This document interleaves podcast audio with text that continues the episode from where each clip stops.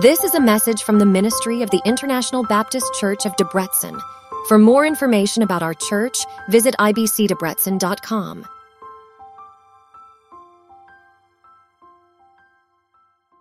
Good afternoon, everyone. It's good to see you guys here. Uh, I hope you're feeling a little bit better here inside than outside. It's definitely more comfortable and more cozy. So, today we are continuing, and actually, we are finalizing the I am statements of Jesus, if I'm right. Uh, we are going to focus today on a passage, uh, and actually, we're going to focus on a Bible verse. So, this is going to be just one sentence that Jesus spoke in the in the Gospel of John. Uh, and well, I'm going to read it for you because before we go deeper into the actual uh, teaching part, I want to uh, get some context. So, what happened before Jesus said this? So, our verse for today is going to be John 6 35, which says the following Then Jesus declared, I am the bread of life. Whoever comes to me will never go hungry, and whoever believes in me will never be thirsty. Okay. So that is what Jesus is saying. But before that, a couple of things happen. And uh, we're going to go through this. But since you know that I'm a, I'm a visual learner and I'm a visual guy, I brought a little video which is gonna which is gonna say exactly the same thing that I'm going to say after that. But I think it's helpful for us to uh, you know to hear to hear another uh, another voice as well in this so i want us to first look at this video and after that we're to go through things that happened before this sentence of jesus okay so that's the backdrop of this uh, sentence that is what happened before jesus spoke this uh, this famous sentence so uh, Jesus crosses over the sea, over to the other side of the Sea of Galilee, and a massive crowd follows him. Now, why are these guys going after him? Well, because they saw him healing sick people and were amazed. That's what we read in John 6 2. They were amazed by what Jesus was doing. And when Jesus sees the crowd, he asks Philip, Where can we get enough bread to feed all these guys? You know? And Jesus is kind of sort, you know, testing Philip here, but Philip is not catching on. Now, here comes Andrew, the brother of Peter, who says, There's a kid here with five small loaves of bread and two fish. Seems like a tiny lunch, if you ask me, but Jesus takes it, gives thanks, and miraculously feeds everyone. And get this, there are even leftovers. In John 6 11 13, we read that Jesus took the loaves, gave thanks, and distributed to those who were seated as much as they wanted. He did the same with the fish. When they had all had enough to eat, he said to his disciples, Gather the pieces that are left over, let nothing be wasted. So they gathered them all, so they gathered them and filled twelve baskets with the pieces of the five barley loaves left over by those who had eaten. Now, this was this was an amazing thing. Like I, can understand how people got you know all worked up and they were like, "Oh, this is crazy," but this is where they actually get it twisted. Because after eating, the crowd wants to make Jesus king, even, you know, if that means by force. Now, Jesus ducks out to avoid this situation, and when they find him again, he says, You're looking for me not because of the amazing things I've done, but because you got a free meal. Basically, the people are going after him because they got fed, and they are expecting maybe something, something like that again, and they want to make him king. So, with this incredible miracle and the crowd's reaction, Jesus sets the stage for the big reveal I am the bread of life. He's getting ready to shift their focus from just filling their bellies to something much bigger and eternal. Okay, so our, we're gonna have five points today, and I'll try to be, you know, quick and I'll try to focus on only what is important so let's start with the first point. Now, bread. Well, bread, you know, it's not just what you toast in the morning, because bread has layers of meaning, especially in the Bible. You know, in Jewish culture, bread is a big deal and it's deeply symbolic.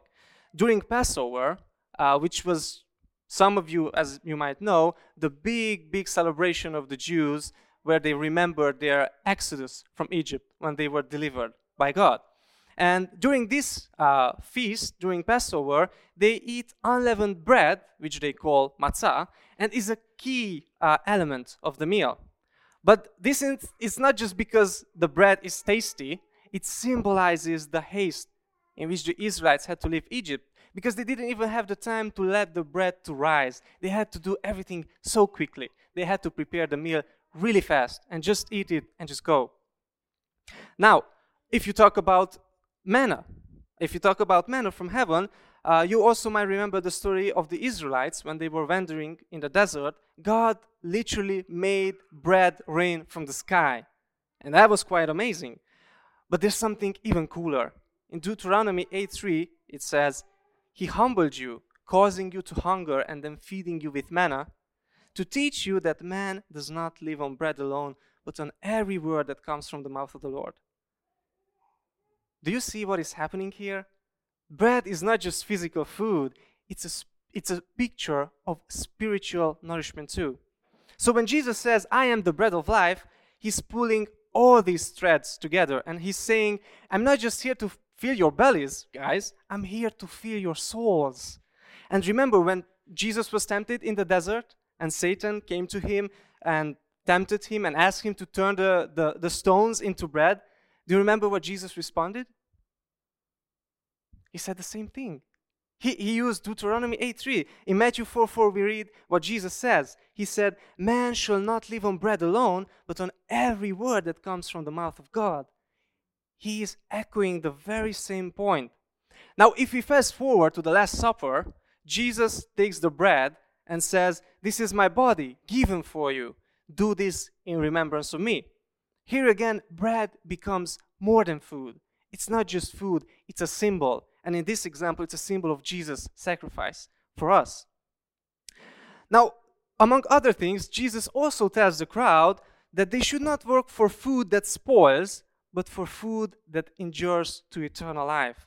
And he's urging us to look beyond the physical and to focus on the spiritual and seek the spiritual food that only he can provide.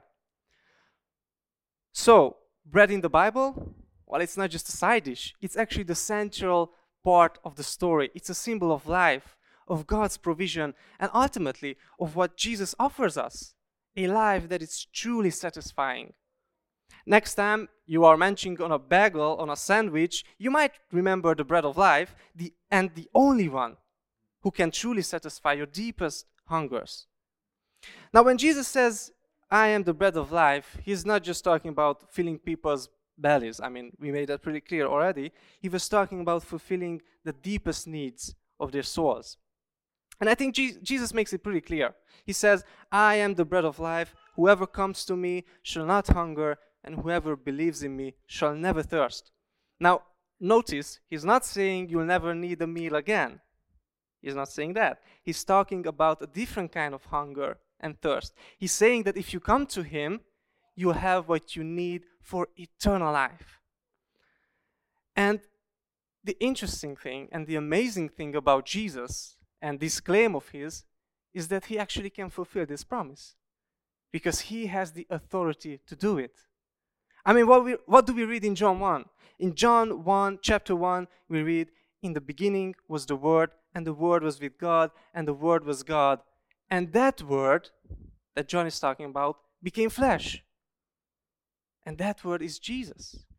He's not just a historical figure, he's the living word, essential for our spiritual life. Like it says in John 1 4, in him was life, and that life was the light of mankind. And Jesus, well, Jesus is not shy about promising eternal life either. He says, For my Father's will is that everyone who looks at looks to the Son and believes in him shall have eternal life, and I will raise them up at the last day. So, believing in Jesus is not like rooting for your favorite sports team.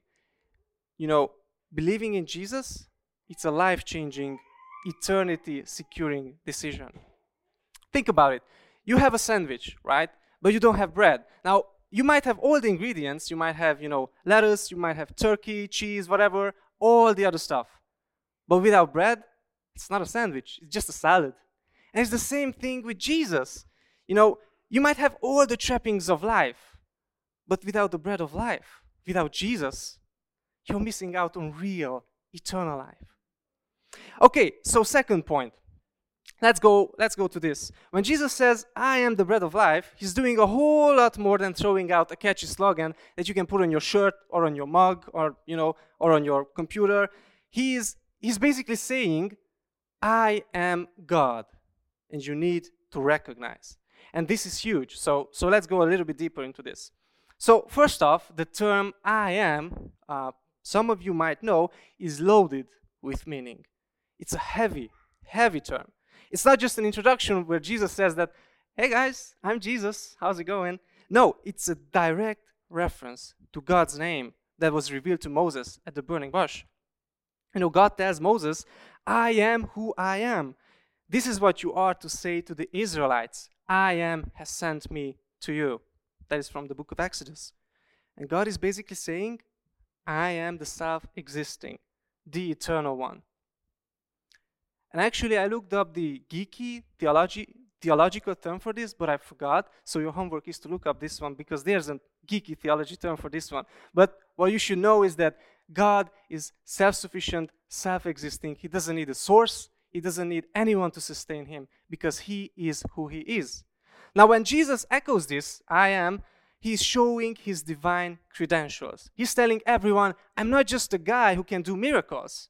Because at that time, there were actually a lot of people who could do miracles. Probably not raising people from the dead.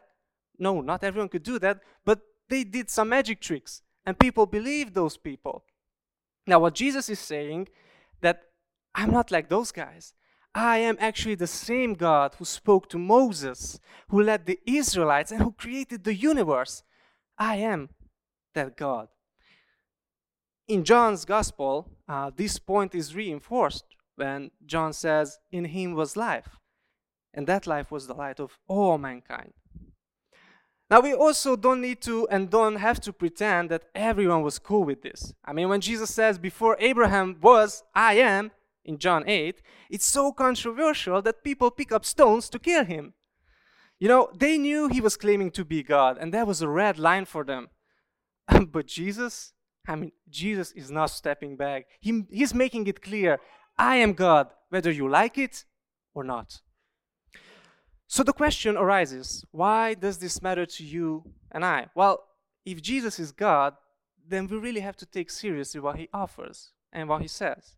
You know, he offers eternal life, he offers forgiveness, he offers a relationship with God, and it's all on the table because Jesus has the authority to offer it. The Apostle Paul, the Apostle Paul writes, uh, For in Christ all the fullness of the deity lives in bodily form. That means Jesus has the power to fulfill his promises. And that is amazing news. Now, this claim to divinity also changes how we look at his life and death. Because when he's crucified, it's not just a man dying, it's God in human form reconciling the world to himself. That's why Jesus can say, I am the way and the truth and the life. No one comes to the Father except through me. So, wrapping it up, when Jesus says, I am the bread of life, he's telling us he is God and that believing in him, it's a game changer. It's not just a claim that impacts our Sunday mornings or Sunday afternoons or Monday nights. It's a truth that transforms our everyday lives and our eternal destiny. All right, let's jump into the third key point so Jesus is not saying he's, a, he's not just saying he's essential for life and claiming to be God, he's also extending an invitation. Because when he says, come and believe, he's throwing out a lifeline to each of us. But let's be clear this is not a casual invite to a potluck, it's a game changing offer you know, for your life and beyond. When Jesus says, Whoever comes to me shall not hunger, it's an open invite. But it's also pretty weighty in, in Matthew 11 28, Jesus says, Come to me, all you who are weary and burdened, and I will give you rest. So the word come is not just about moving your feet, it's not just about going to a place or somewhere, it's about redirecting your life. It's about leaving behind what does not satisfy you and coming to what does Jesus. Now, the word believe is also not just about agreeing with facts. Even the demons believe that God exists. We heard that last week, right? They, they believe that God exists and they are actually trembling, but they are not saved. There's a huge difference. Believing in this context, what Jesus is saying here means placing your trust in Him. It's what John talks about when he says, To all who did receive Him, to those who believed in His name, He gave the right to become children of God. Believing is about receiving Jesus into your life, not just nodding to a sermon like this one. So, what Jesus offers here, it's not just a buffet, you know, where you take what you like and leave what you don't like. In Luke 9:23, Jesus says, "Whoever wants to be my disciple must deny themselves and take up their cross daily and follow me." That's not a pick and choose religion. It's not that I like Psalm 91 today because, you know, hey, God loves me and, you know, He gives me encouragement all those things. That is true. But what about those times when I do something shady and God does not really like that, that thing? Does, what about those, those times? You know, Jesus is not offering that kind of religion. He's asking for an all in commitment. Believing in Jesus means you are trusting Him with your life, your future, and your everything. Now, I know that some people also might ask, well, then why should we come and believe? I mean, what's in it for us? But I think Jesus lays it out pretty clearly. You know, we heard this also last week uh, when Hesse was talking about the story of Lazarus. Jesus made it clear. He said that I am the resurrection and the life. The one who believes in me will live even though they die. So the reward is not just a better life for now, it's eternal life. It's knowing that you are safe and secure forever because you trusted in the one who holds eternity in his hands. And this invitation matters because it's the difference between living a life that is full and meaningful both now and forever and just going through the motions. Like Jesus says, the thief comes only to steal and kill and destroy. I have come that they may have life and have it to the full. I mean, guys, it does not mean 50%, 60, 70, 99. It means 100% to the full. So when Jesus says, Come and believe, it's not just an invitation, it's the best offer you'll ever get. It's an offer for a life that's richer, deeper, and eternal. It's a call to move from just existing to truly living. And then, my friends, that's an invitation worth accepting. All right, let's go to the fourth big point. When Jesus says you won't hunger or thirst if you come to Him and believe, He's not saying you'll never have to hit up a grocery store again. No, he's, he's talking about a different kind of hunger and thirst, one that is way deeper. First off, let's be clear Jesus is not talking about never feeling physically hungry or thirsty again. That's not the deal. In verse 35, where he says, Whoever comes to me shall not hunger, and whoever believes in me shall never thirst, he's not handing out eternal meal tickets. He's offering something way more profound. This is about spiritual hunger and thirst. Now, if you remember the Sermon on the Mount, Jesus says something really interesting. He says that, you know, those are the blessed people who hunger and thirst for righteousness because they will be satisfied eventually. Now, this, this, uh, this hunger, this craving, is not just you know craving for a burger or craving for a pizza. It's about craving a right relationship with God. And you know, I believe that we all have a sort of spiritual stomach, you know, a deep down hunger for meaning, purpose, and righteousness. And let's be honest, we often try to fill that void with stuff that does not satisfy either money, success, relationship, sex, you name it. But Jesus is saying, hey, I'm the only one who can really fill that emptiness inside of you. There's a passage in Isaiah which which I really, really like. I mean, it just it just talks it just speaks so much about the heart of God and it's so close to what Jesus is saying. In Isaiah 51, the first two verses, uh, God says, Come, everyone who thirsts, come to the waters. And he who has no money, come, buy and eat. Why do you spend your money for that which is not bread, and your labor for that which does not satisfy. Now, this is a big truth because if we consider what Jesus is saying and if we consider what God is saying here, then we see that God has been offering this true satis- satisfaction for a long time, but now finally, Jesus is making it super clear. He is the real deal. He is the one who will truly satisfy you. Jesus, He really offers to satisfy your deepest needs and longings. In John 7 37 38, He says, uh, Let anyone who is thirsty come, and, come to me and drink. Whoever believes in me, as Scripture has said, rivers of living water will flow from within them. And this is the life changing promise of a lived relationship with Jesus. So when Jesus talks about hungering and thirsting, he's offering to satisfy the deepest, most fundamental cravings of our souls. And that's not just the life changing, it's eternity changing. It's the ultimate satis- satisfaction guarantee, not just for our time on earth, but forever. And that, guys, that is worth getting excited about. Now, we are slowly getting to our last point, the fifth point, and uh, this is where really the heart of the matter is the divine transaction. Now, this ties back to everything we, we have talked about being essential for life, a claim to deity, an invitation to come and believe, and satisfying our hunger and thirst for righteousness. Here is the deal we cannot make ourself, ourselves righteous. We just can't. That's pretty clear from the Bible. But the good news is that Jesus can. And that's why he came. So, first off, we've all got this built-in hunger for righteousness. Uh, I think a desire to be right with God. It's you know, it's like we are spiritual foodies, always looking for that perfect dish, but never quite finding it.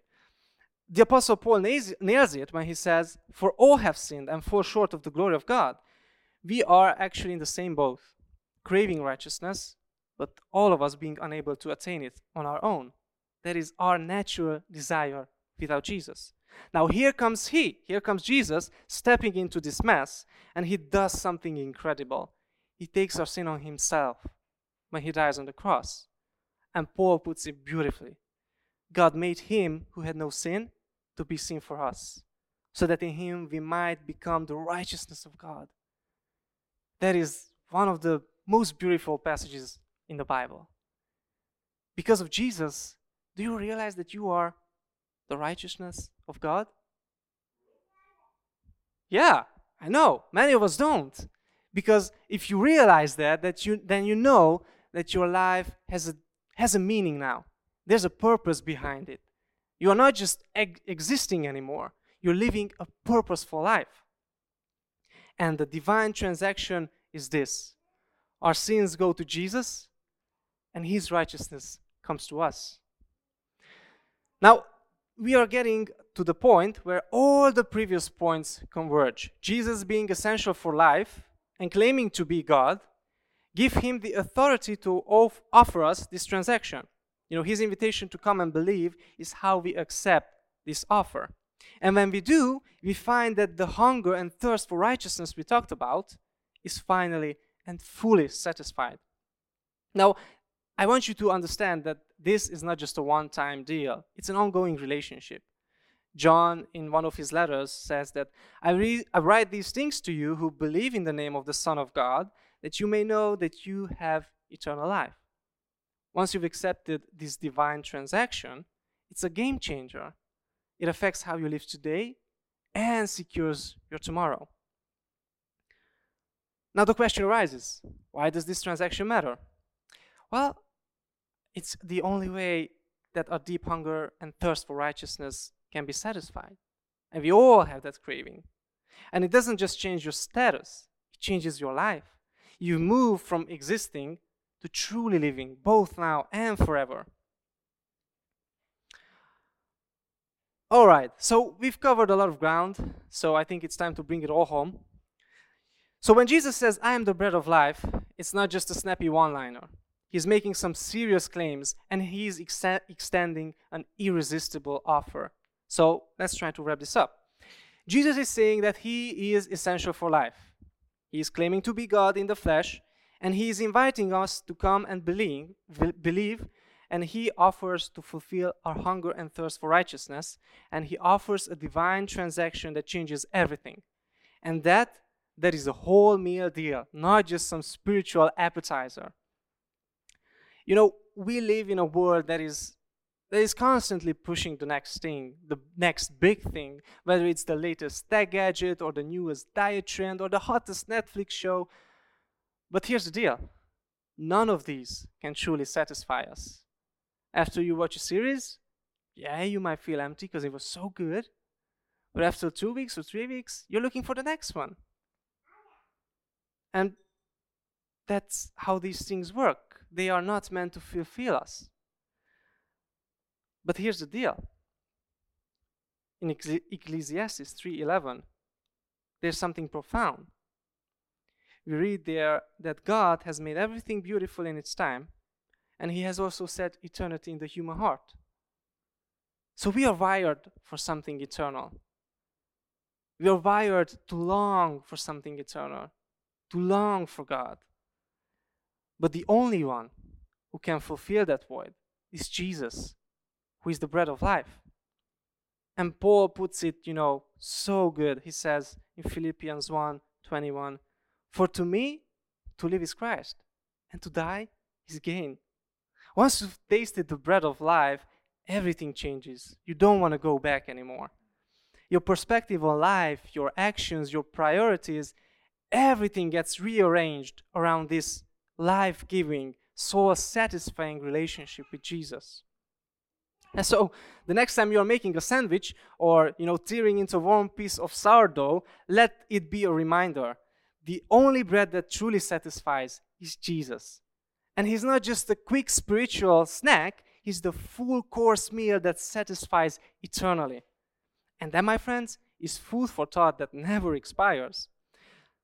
So I want to ask you not to settle for the fast food of this world when we can feast on the bread of life. And it's an invitation to a life that is not just good for a moment, but good for eternity. And if you ask me, that's an offer too good to pass. So if you haven't yet, I ask you to take it. And if you did, well, then just appreciate it as much as you can. So let's pray.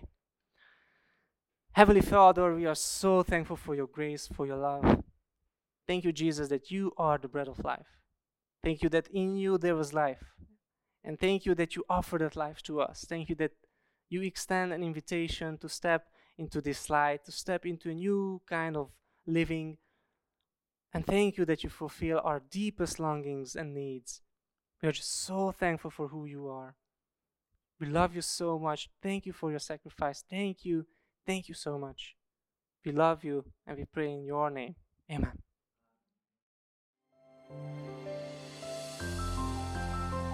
Thank you so much for lending us your ears and your time today. If your curiosity has been piqued and you'd like to learn more about our church and the work we do, please feel free to visit our website at ibcdebrecen.com. Better yet, we warmly invite you to join us in person and experience our community firsthand. We look forward to welcoming you